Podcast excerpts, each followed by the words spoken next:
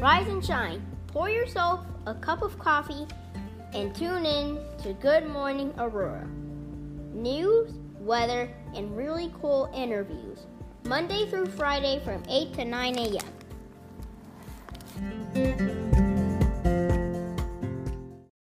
I'm all right. I'm doing okay today. Uh, it's a nice, uh, sunshiny yet cold Thursday. It's all right. Pretty good. Yeah. Yep. So you've been up early.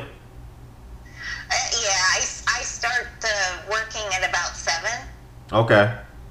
I, I've been working from home as a lot of people have been since March. Right. What do you do? Um, I work for a company that makes UV curable coatings for fiber optics. Okay. I'm a product manager. I started back in 1997 as a chemist, Wow. and I was in uh, sales and marketing for a while, and I was in regulatory affairs management as a manager, and, that, and now I'm a product manager. I've been that since 2015. Oh wow. Very cool. So uh, always working, not just for the people, but you know, doing your doing your thing. That's cool. Oh, thank you. Well, they were going to allow me to, to work 50% with full benefits if I won. So that was, Wow. you know, I was planning to take the state pension. So it was really, you know, it was really because I wanted to serve, right. because I, I care about Illinois. Okay. Um, so here's what we're gonna do. We are going to uh, allow me to grab my trusty pen here. So what we'll do is um, we will talk and take the interview um, how we do it normally. Uh, I get to know you as you are, uh, who you are as an individual. Um, hopefully someday we can sit down at one of our locations and do a uh, face-to-face interview. But what we'll do today is we'll learn about you, yourself, um, and then we will uh, just talk about the race a little bit, what it was like for you, um, you know, getting out there, meeting the folks and everything during pandemic season. Um, so uh, first off, uh, who are you and where you're from? I'm from Jeanette, I am Jeanette Ward. I live in Is that a town, Jeanette Ward? Unincorporated. Uh, at North Avenue 59, right across from St. Andrew's Golf Course. Okay. Um, up here. I, I ran for State Senate District 25, as probably your, your viewers know. Yep. And that starts up at Elgin, South Elgin. It's got three precincts up there, goes all the way south to Yorkville. The uh, eastern border is roughly Route 59 with some gerrymandered uh, enclaves in there. Right. And then uh, out to some cornfields past uh, Route 47. Okay. Very cool. Um, and uh, growing up, what impact did your dad have on your life? Um, well, I grew up in rural Pennsylvania, so northeast PA, where every kid had the first day of deer season off of school. And Wow. my dad worked construction. Um, my mom and dad wanted one of them to stay home with us, and so my mom was the stay-at-home dad, and my uh, a stay-at-home mom rather, and my dad was the the provider. He worked he worked construction, so he had he was laid off in the wintertime. And in order to put food on the table for us, he would hunt deer. The, the game warden knew who he was and what he was doing, and so just let him let him do that. So Right. my dad was a good provider for my family, and for our family growing up, I had two brothers, and uh, I, I still have a good relationship with my dad. A shout out to my dad because he's a Vietnam veteran, and it was Veterans Day yesterday, and I'm very thankful for his service and for the service of both my grandfathers who fought in World War II. My dad was a Marine in Vietnam, and he enlisted, and I'm proud of him. Congratulations! Yeah, happy birth, or excuse me, happy Veterans Day uh, to your dad. Wow! And you had two grandparents in World War II. Tell us one about- tell us about in them. Okinawa, and I believe the other one was in Germany. Wow! I actually have a um, a relic from that. I have my great great uh, my great great grandfather, so World War One, Ithaca featherweight uh, shotgun. Really? Kind of fun. Isn't worth anything because you know my dad kind of modified it and stuff like that, but it's kind of fun to have that you know sentimental thing.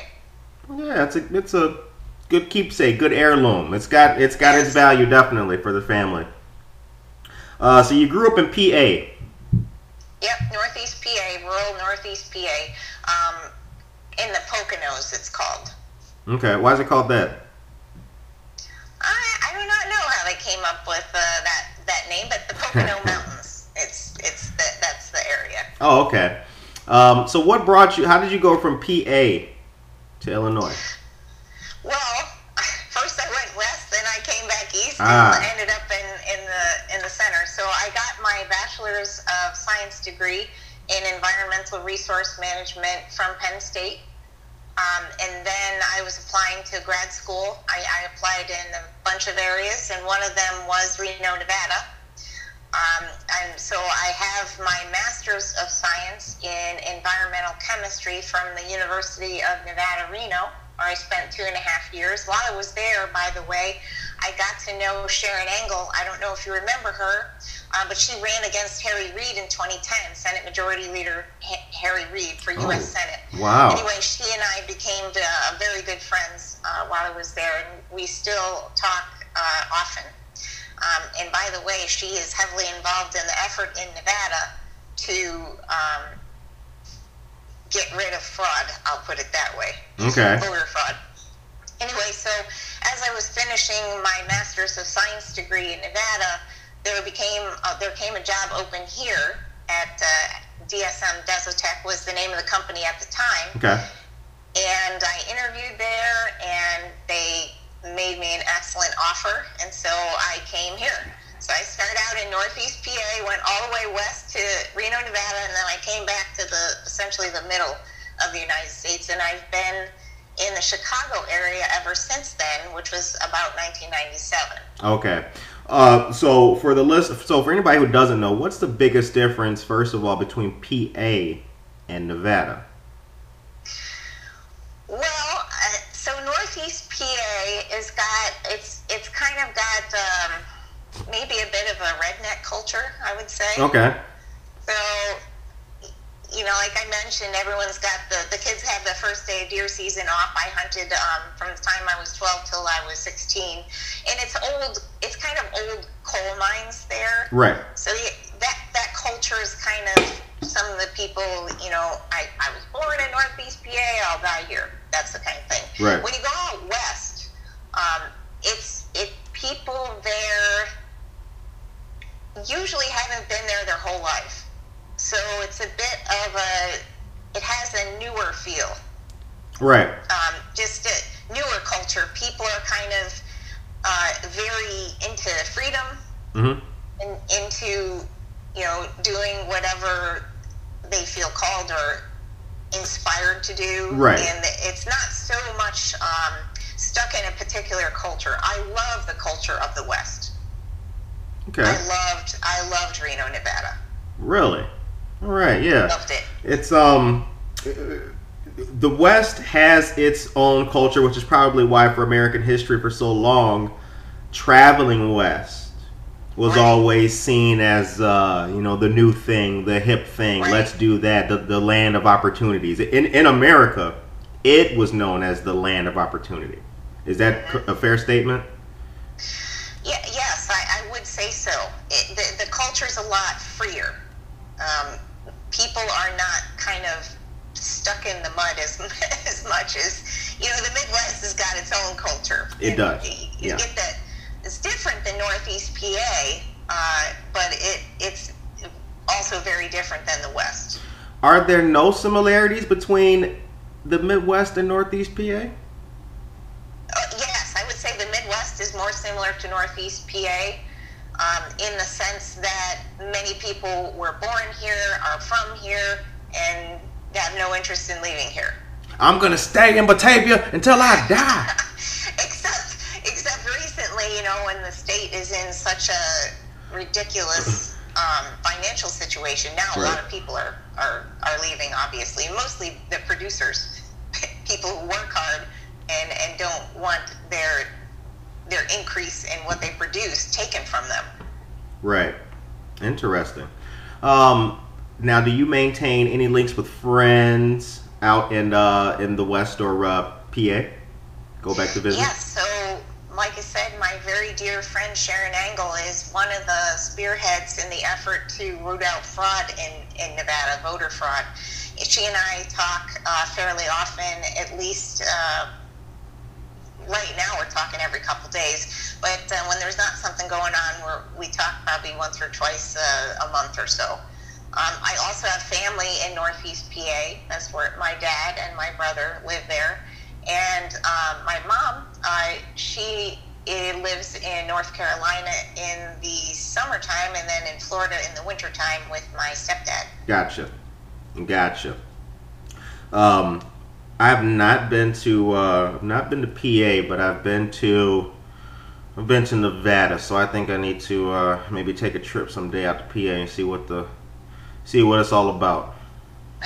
Let's check it out. Well, yeah. So I have a joke about Northeast PA, and uh, it, you know, it's like there's a big mountain there that has a whole bunch of junk cars on it. It's it, between uh, Scranton and Wilkes-Barre. Uh, I, I, I have a joke that it's where cars go to die. nice. Um, all right, so the the 25th Senate district. Well, before we get to that, actually, um, what made you want to become politically involved? Well, um, several years before I decided to run for anything, I was on my way to work one day listening to Dan Proft in the morning, mm-hmm. and I had heard I heard that my school district, which was U46, had decided to hire a chief of equity and social justice for $134,000. And I just, my, my jaw just hit the floor in the car. I'm like, what? I was flabbergasted that they would hire a position with a title so far to the left like that. What does a chief of equity and social justice do anyway? And why are we paying them $134,000? So from that point on, I started attending every school board meeting. Right and and making public comment where it made sense. And school board meetings are kind of ninety percent boredom and ten percent. What the heck just happened? Right. Yeah. what did you just say?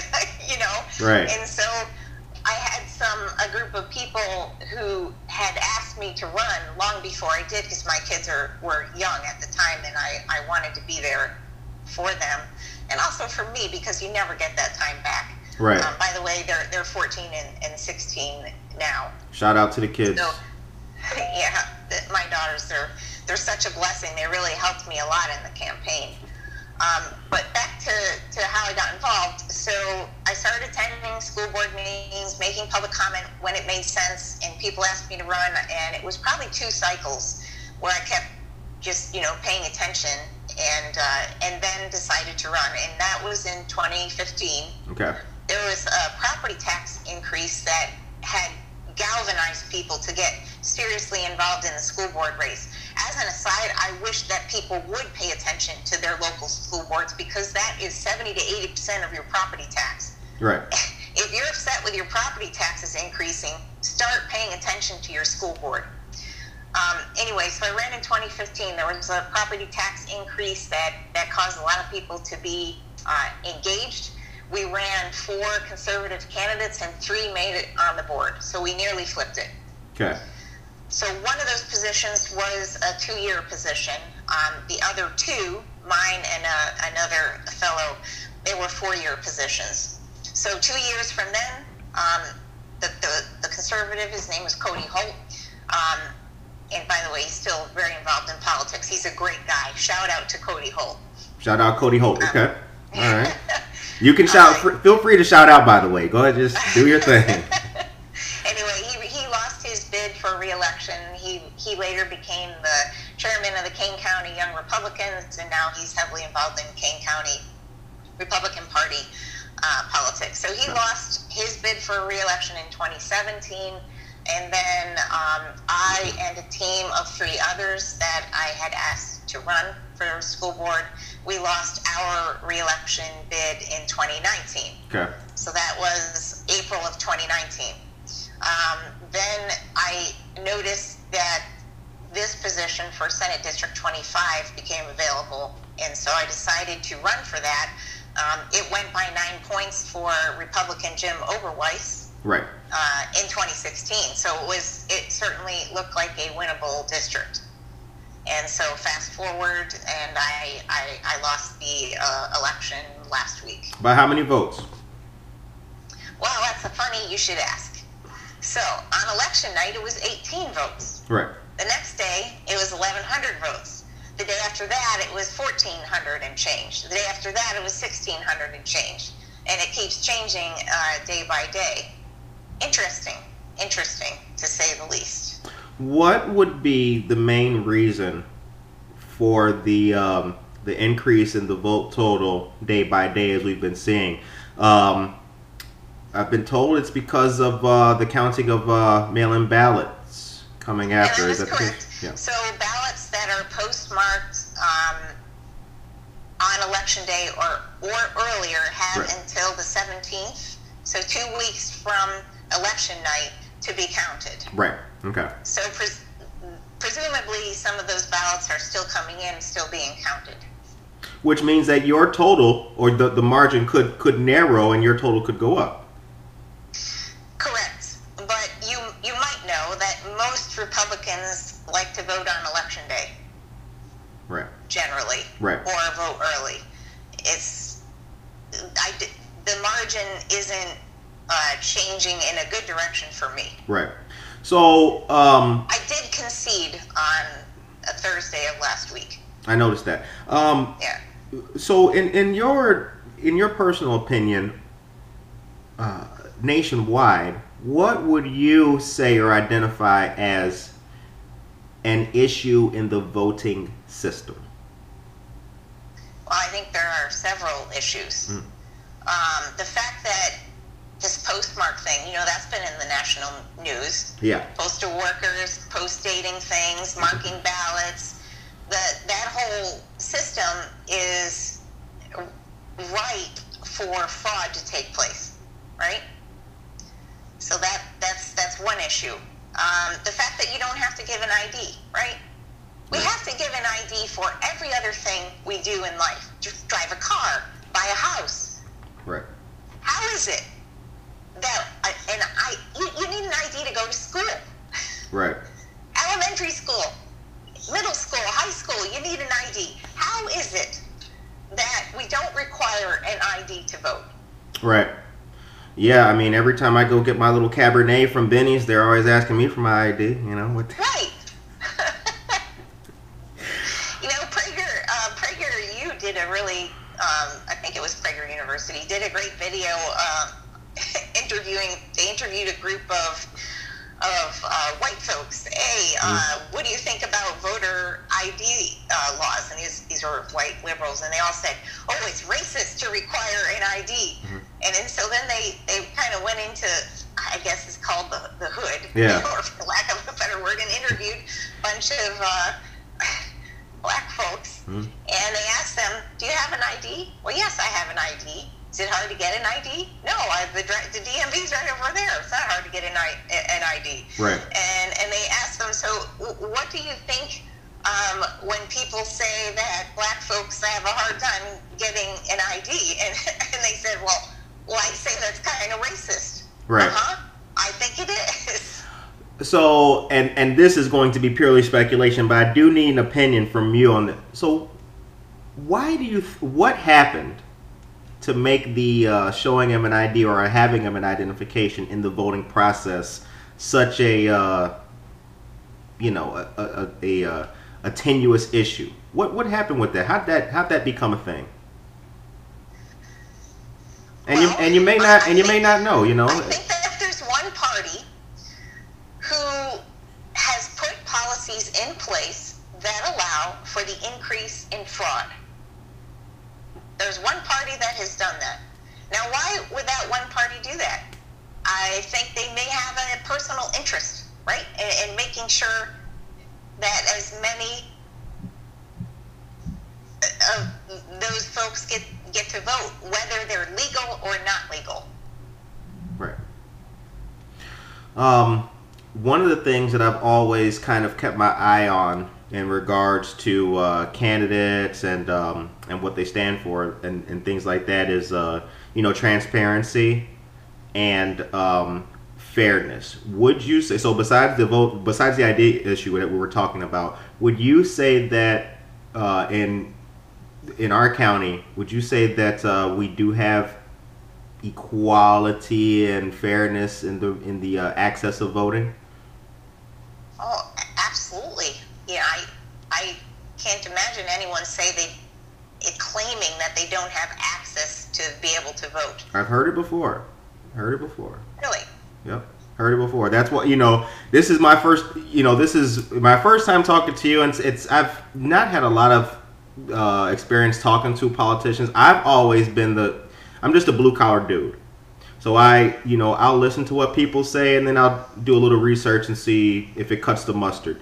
Um, and hearing people say that, but not having anything to push back on, that's why I thought I'd, I'd ask you about it because I I had no issues. Uh, I didn't have any issues voting. You know, I thought it was a pretty I mean, easy process. Everywhere is trying to get you to register to vote. Facebook, Twitter, and, and it's, it's an ad if you if you go uh, search on the internet. Register right. to vote. I, I just I, I don't understand how people can claim that it's it's hard to register to vote. You can vote, uh, register and vote on the same day. Right. I mean, come on. Right. Um, what is your what's your current assessment of the uh, of national politics? Where's the country at right now? Well, I'm I'm concerned for our country. I, I love America as as I know you do, and uh, thank you, by the way, for having me on your show and for your patience with my. Uh, can't make it because I didn't know I had to come in. It was very kind of you to, to allow me to join by, by Zoom. Small potatoes. Um, I love yep. America.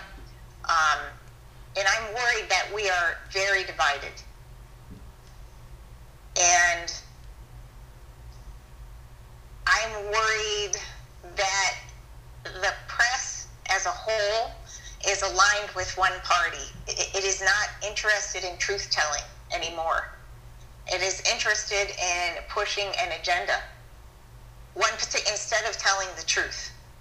And when that happens, I, am concerned that if, if President Trump is successful in his challenge, which he may be, he may be, there's a lot of fraud, uh, evidence of fraud out there. Then what happens when the mainstream media has already declared a winner? What happens if, if President Trump is successful in challenging and he, he wins the electoral votes? I, I'm worried about what happens in our country. Um, so question here.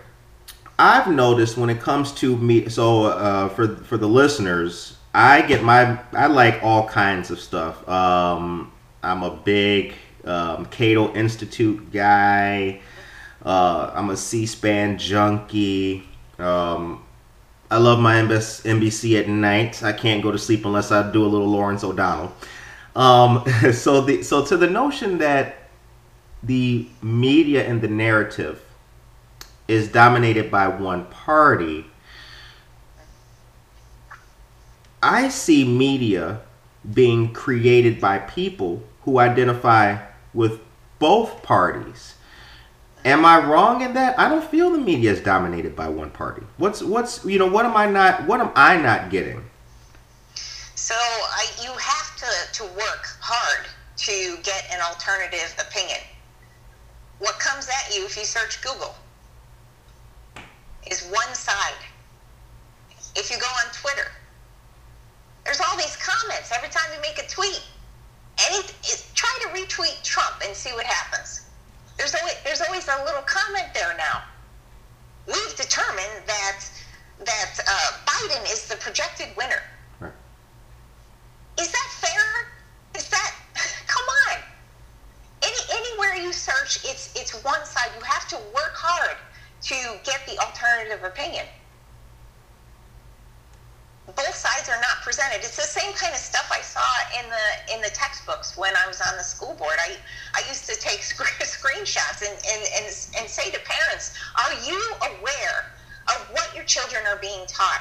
This is so one-sided and unbalanced." And that's how the mainstream media has become. All right.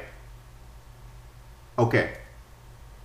In your opinion, when did that when did it become that way? When did it stop being open and and uh, you know free free and open media for everybody to access and get their stuff? Where when did it when did that happen? I think it's been a slow creep over uh, a long time Okay. in the last 20 years or, or more. Would you say that social media has impacted that? Well, the internet and social media have have allowed for alternative sources more, which is great, and that's why the the left seems intent on trying to control that. Now, hmm. y- your your search engine is Google, often by default.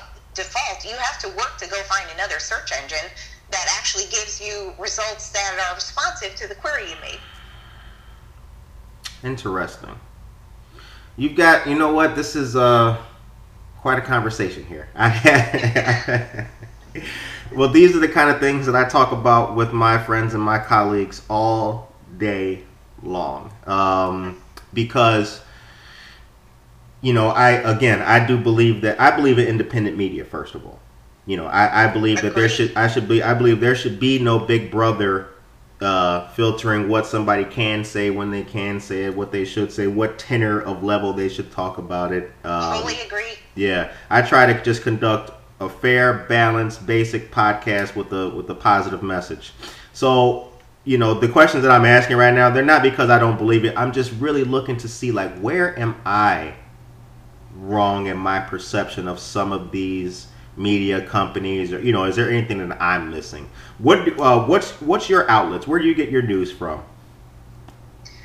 Um, so I've started listening to War Room, warroom.org. okay Um, you know, because the, the the the normal media just comes. It's on the radio. It's on the, Right. the TV. You know, I don't have to go looking for it. There it is. Right. So you have to look for the alternative sources. So War Room, warroom.org, which is also now America's Voice, I, I, Okay. I guess.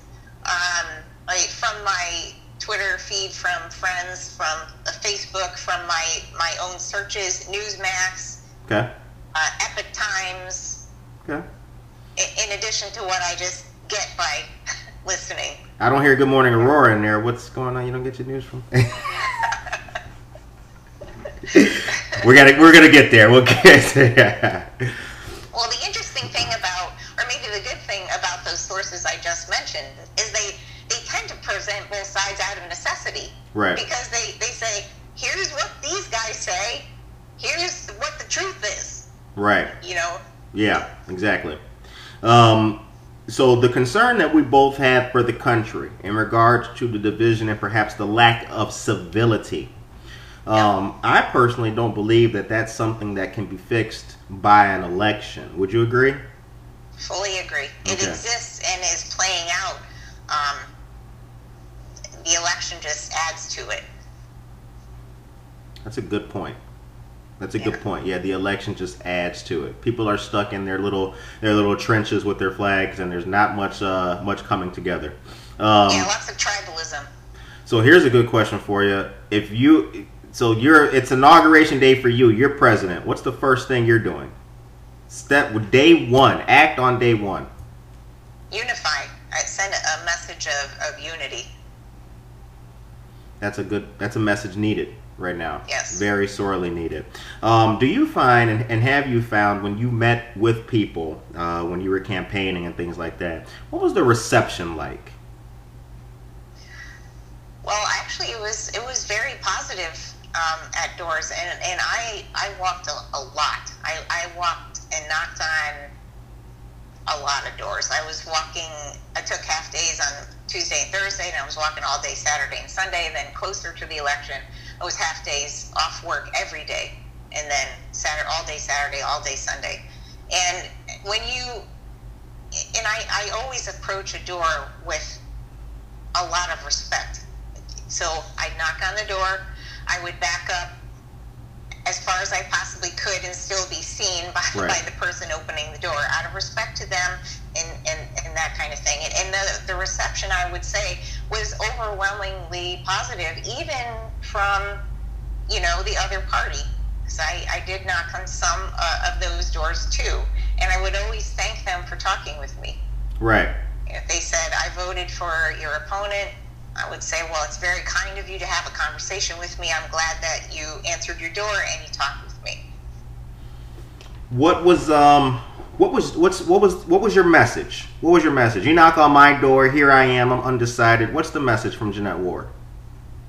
Well, I'm running to protect freedom, faith, and family in Illinois, which means lower taxes, less government regulation, um, and I, I'm also pro-life. What's the biggest problem that well, we, financial is is the mm-hmm. biggest issue, but uh, what's second tier to Illinois' woes? Um, so it's it's like first, second, and third tier, right? It's taxes, taxes, and taxes. Right. That's why that's why we have one of the highest out migration rates in the country, and that is the number one thing that people mention.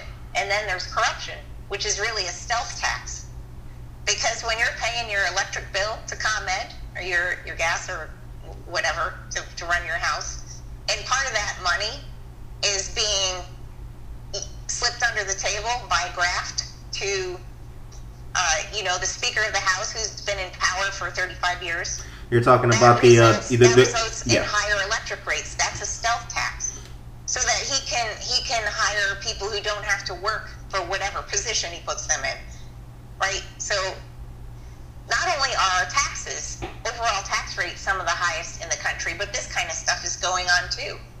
Yeah, you're speaking about the uh, the federal probe that I think it I think it was what it's, it's House Speaker number one was the in, innocuous. it was an innocuous title. official A. Public That's what. Official A, who is the Speaker of the House of Representatives.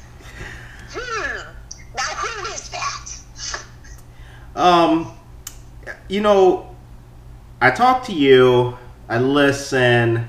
Um, I've always been the type of person who thought that uh, there was not too much graft and correct, not enough to be swept under. You know, I, I, I always believed, perhaps naively, that most people in politics are out to do their very best for their constituents.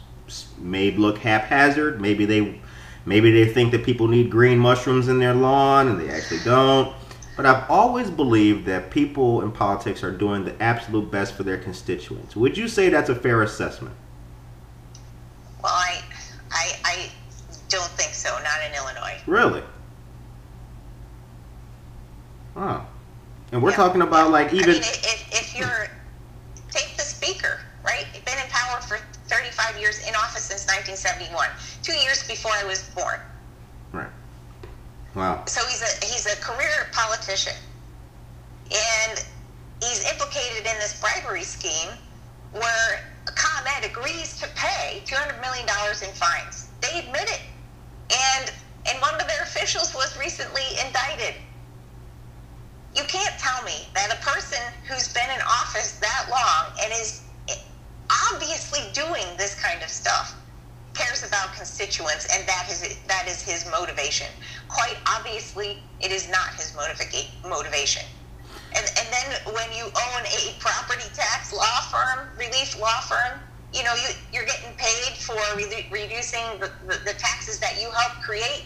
Wow, that's that's a really nice gig, isn't it? All right, that's a good point. Uh, I was so I, I was uh, you know not the speakers of the house you know the politicians like uh you know, representatives, those people seeking office. That's you know, that's the kind of person I was referring to. I think that they most, you know, mostly try to do their very best, and they're not corrupt. Still well, take, take my opponent for example. Hmm. She ran uh, millions of dollars worth in ads, claiming that I'm against uh, covering pre-existing conditions, citing a tweet that I made in 2018 from my at Jeanette for Senate Twitter account. My at Jeanette for Senate Twitter account didn't exist in 2018. She made it up out of whole cloth. It was right. a complete lie and fabrication. I told that to news media outlets and they refused to cover it. Right. I've included that in several interviews. You cannot tell me that that a person who blatantly lies like that cares about constituents. You don't care enough to tell your constituents the truth. You don't care about the truth. All you cared about was what it took to get elected. Right. And, and your party did some kind of that determined, hey, people care about pre-existing conditions. So we're going to say my opponent doesn't doesn't want those covered. And truth be damned. Um, how how big of a how how big of an issue is money in politics? Well, my opponent took 1.4 million in campaign contributions, you know, be, before the, the end of all this. She outspent me uh, three, th- more than three million dollars, and I and my on my behalf was seven hundred thousand. So she was successful in propagating the, the lie that uh, I didn't care about pre-existing conditions and I don't want them covered, and she won. Um, So politics is a megaphone in in. I'm sorry, money is a megaphone in politics. It's what enables you to get your message out. money is a megaphone in politics. That's a quote. You know what? That Jeanette, that's that's very strong. Megaphone in politics. Wow. Um, the time is now 9:35 a.m. and you are listening to Good Morning Aurora, the second largest city's first daily news podcast. So we are glad to be joined by Jeanette Ward. Hey. um, so before we get on to uh, your time on the school board, I do have to say that your your message is a message that resonates with a lot of people and a lot of the friends that I have um, believe in. They so let me kind of start. Off. They say that there's a lack of faith, a lack of family, um, and I I think that there's been a trend towards, you know, I think that religiosity, um, I think the country's a little bit less religious than it used to be. But I really don't see the the lack of family and faith that that poignant. I mean, I live in an area with a lot of churches to me. I see the, you know, I see the folks going to mass all the time. Um, you know, what what's what am I missing? So are, are are you asking uh, whether I believe that people care about freedom, faith, and family? Yeah, that's what I'm. Yes, yes. So uh, I think they do. I, I think that the majority of, of people do, but they seem sometimes unable to connect their election their election choices with outcomes. So for freedom and for families, like I said, we, we have one of the highest overall tax rates in the country. Yet, folks keep voting for Democrats in Illinois. What's wrong with Democrats? I'm a Democrat. What's wrong with what's? Who keep increasing your taxes. oh, this is great. Like, I, I, it doesn't- I don't understand. Oh, yeah, yeah. There's a disconnect. A does not equal B. So, so Illinoisans profoundly defeated the, the progressive tax uh, amendment proposal. That's fantastic, Right. right? But you kept voting for people who put that on the ballot, who supported that initiative. So you don't want your taxes increased, but you keep voting for the people who increased your taxes. That doesn't make any sense. Right. Um, are there any other places in the country that have seen the kind of exodus from their states like Illinois has? Well, it, it, it's the, the other blue states, right? It's the, the, the same thing. those, like New York, they, those folks put in a high tax policies. People aren't going to stay there. Fortunately,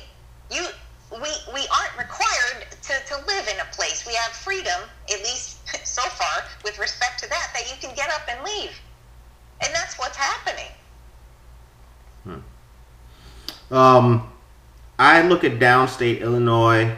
I look at um, I look at you know central Illinois. There's so much rural area out there, um, and it looks like they they suffer from a lack of um, develop. Have you been to central and southern Illinois? I've been to Springfield and I've driven through southern Illinois, you know, on the way to North Carolina to visit my, my folks. Mm-hmm. Um, what'd you think when you're out there? Well, it's it's a beautiful country. Lots of lots of farms and, and cornfields and windmills on Route 65, right? Good old windmills. Um, I believe that uh, maybe instead of leaving the state, folks should double down their efforts and develop the rural parts of the state, make it more, you know, make it more um, accessible to green energy initiatives and things like that, and uh, those kind of things that would create lasting, sustainable jobs to take us into the future. Is that a naive notion? Well, you know, for me personally, what what would uh, be a deciding factor in where I could move or develop or, or go to is for find a job, right? Right. right. So I, it's there's not a lot of jobs in the chemical industry available for me in Southern Illinois. Right. And so that you know, I assume that's also true for for other folks. It, unless we're all going to start working remotely, which, by the way, that that is a, a changing. It, it, may allow us anybody to work from anywhere. Right. It's becoming that way. So now maybe you can you can farm on the side. I, farm from your computer, like. I'm growing crops, ma. Just right click. Farmers work very, very hard, and that's no disrespect to, to farmers because I don't think you can farm part time. that's very true. It was you know to the farmers out there, we respect you. Yeah. That was just a little jokey yes. joke. I, I know that you can't do that part time. so. Um, how has COVID nineteen affected your um, your your life and what you do?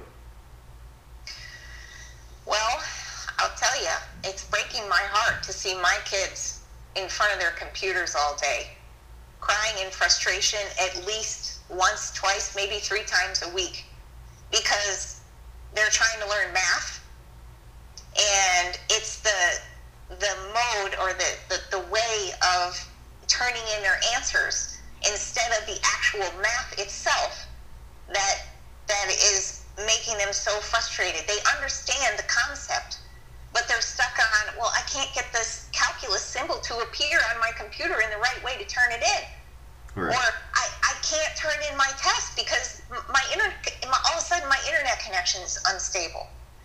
Or why can't I see my friends? Right. I, I've never seen anything like this where, where people are so willing to give up their freedom. There, there have to be other parents of, of different political persuasions whose heart breaks for their kids stuck at home, no sports. I mean, my, my kids uh, fortunately were able to do golf and cross country. Those sports were allowed. Thank you, Governor Pritzker. But the, the football, all, the rest of the sports, this is this is unconscionable what we're doing to a generation of children. But people. This is going oh. to affect for the rest of their lives. This is so dysfunctional. You say people willing to give up their freedom. They're not willing. There's a uh, it's a health epidemic going on, right? Well, the survival rate is 99.9%. Is that an epidemic? A few months ago, the CDC said it didn't even rise to the level of epidemic, let alone pandemic. Um, to your point about to your point about those those moments, especially in developing with kids, school, friends, the experience. I'm having a hard time in school. My teacher comes here to help me out. You are right. There is no replacing that.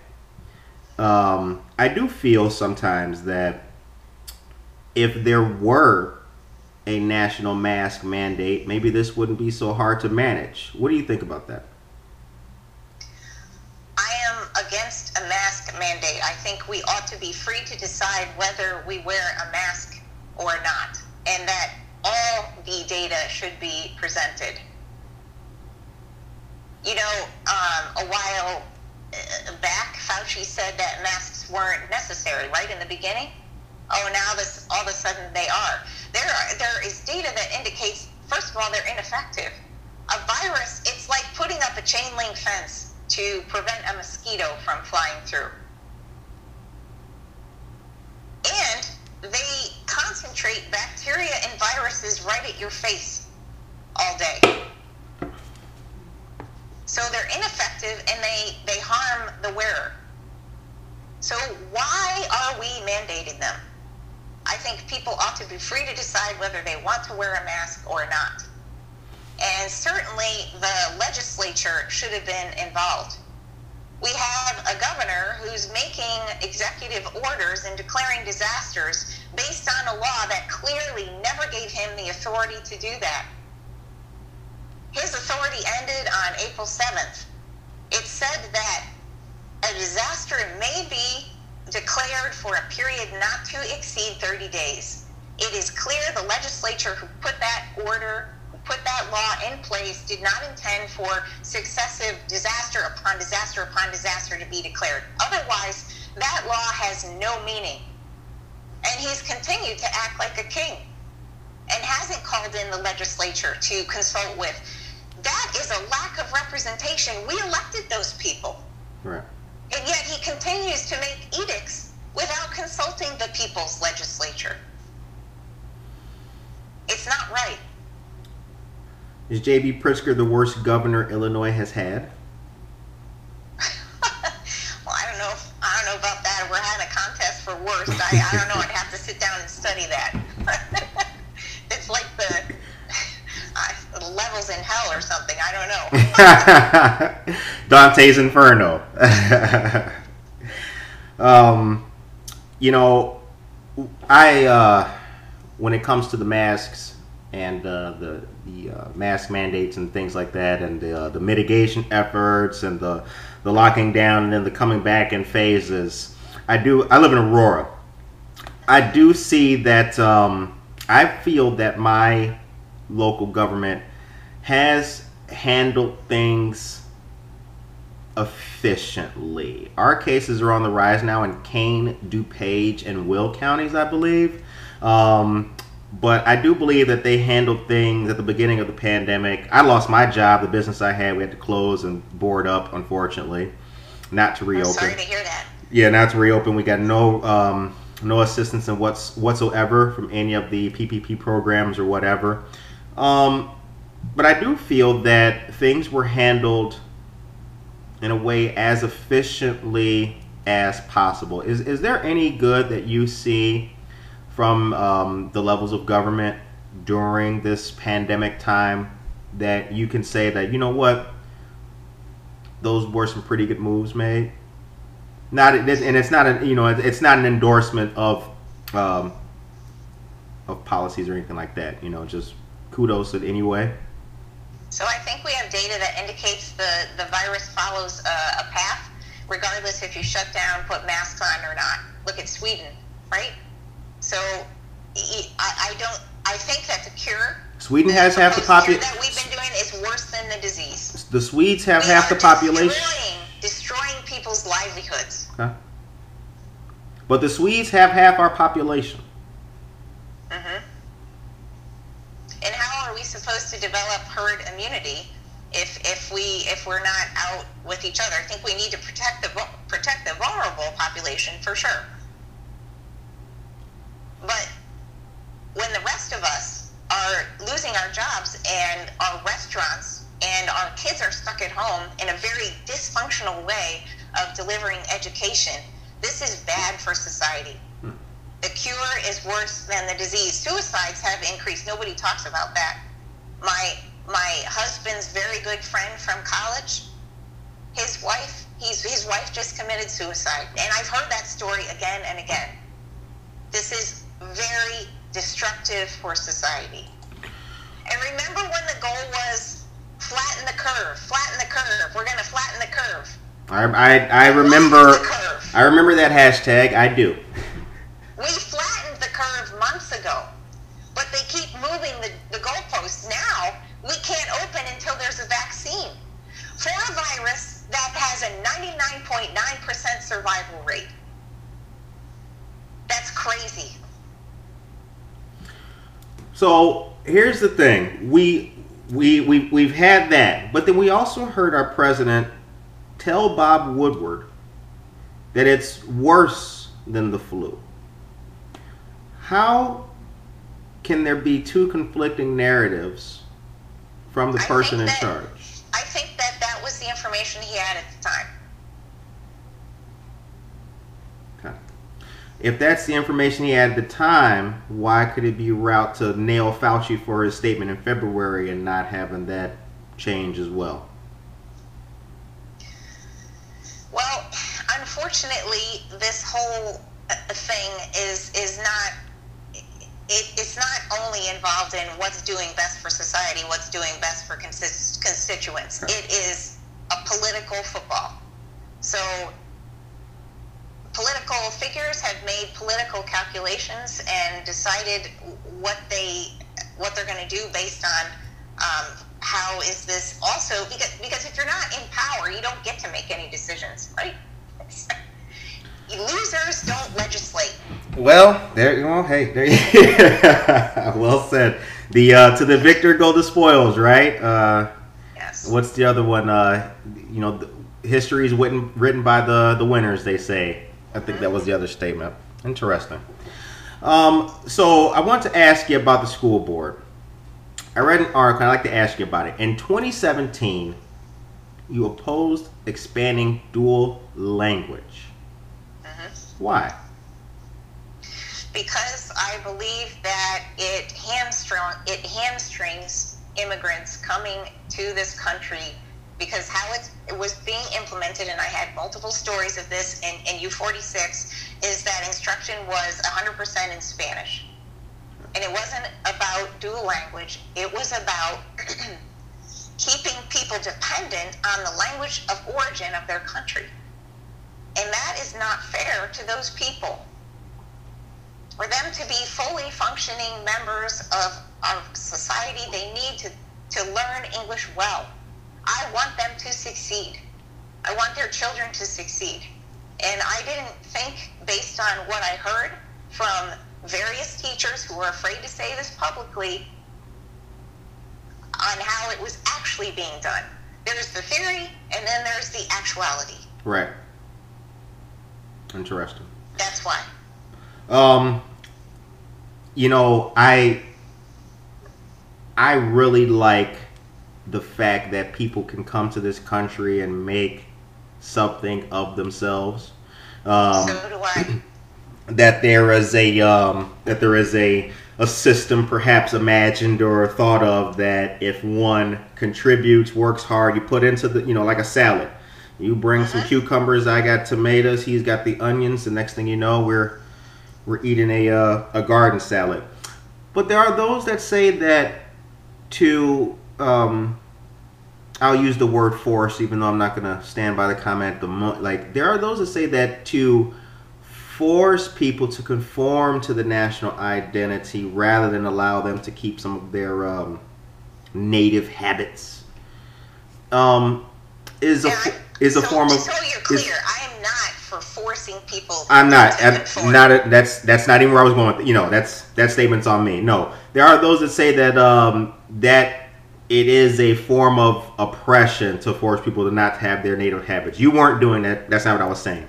Um, would you would you would you agree though that people sh- you know people should be free to like retain some of their natural Absolutely. stuff? Yeah.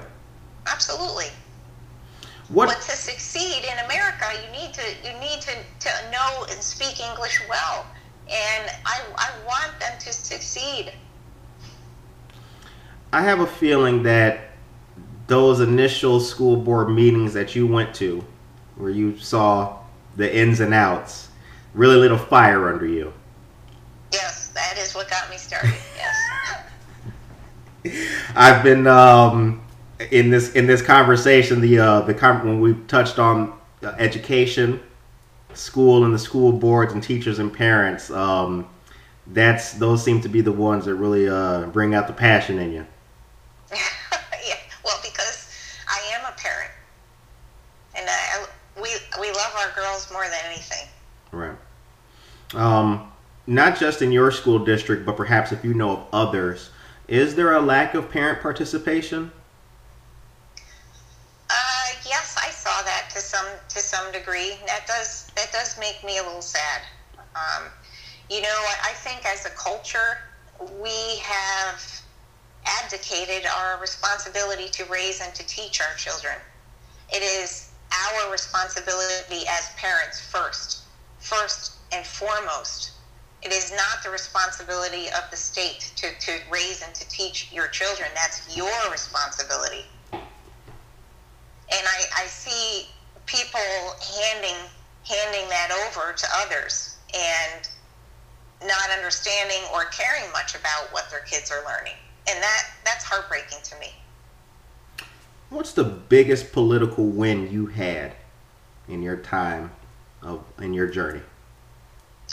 Well, when I was first um, elected to the U46 school board, I expressed a desire to listen to closed session recordings um, to for meetings before I was elected. Now that ought to be the right of all duly elected um, board members. Right.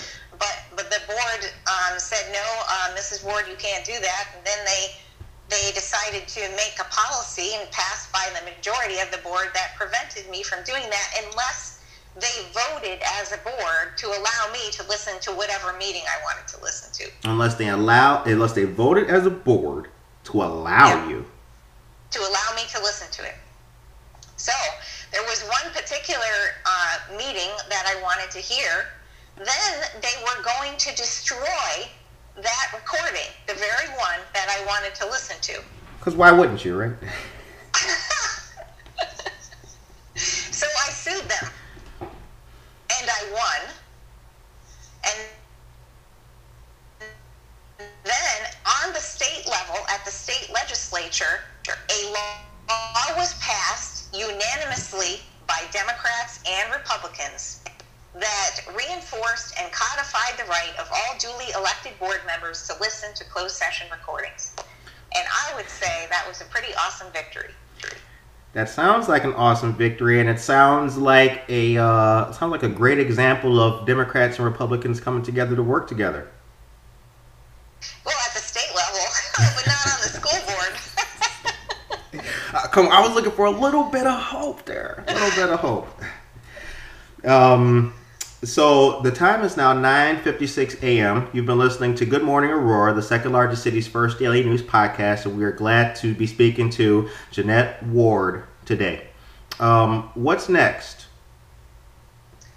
I don't know what's next. I'm. Uh, I get to have my afternoons back. I don't have to take time off work now, and I have my. I get to have my Saturdays and Sundays back. I'm. Uh, I started doing CrossFit more. Um, more uh, often, which is great for me. I mean, I really enjoy that, so it's great to have some of that time back. Um, what's next? I don't know. We'll see. We'll see where the Lord takes me. Well done. The show ends on a positive note.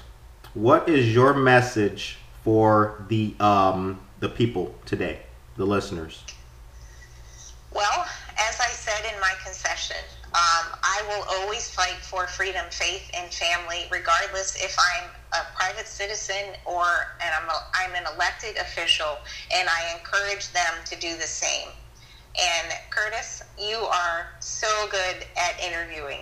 It's been a pleasure to be on your show, and I, I thank you so much for inviting me. It's one of the best uh, interviews I, I've had. You did an awesome job. I appreciate it. Uh, I want to say Happy Veterans Day to all of the members of your family, uh, and especially the members of the uh, World War One and the uh, World War Two generation as well. Yep, Veterans Day. Curtis. Yep, Veterans Day was yesterday, but we keep it with us every single day. And I wish you the very best, and I appreciate you sitting down to speak uh, to me for an interview. And uh, I hope that you have a good, safe, blessed, motivated rest of the day. And for all of you listeners as well, be blessed, be strong, be motivated, and we will see you guys back here for more great news. Thanks, Jeanette. Thank you, Curtis. Have Bye-bye. a great day. Bye.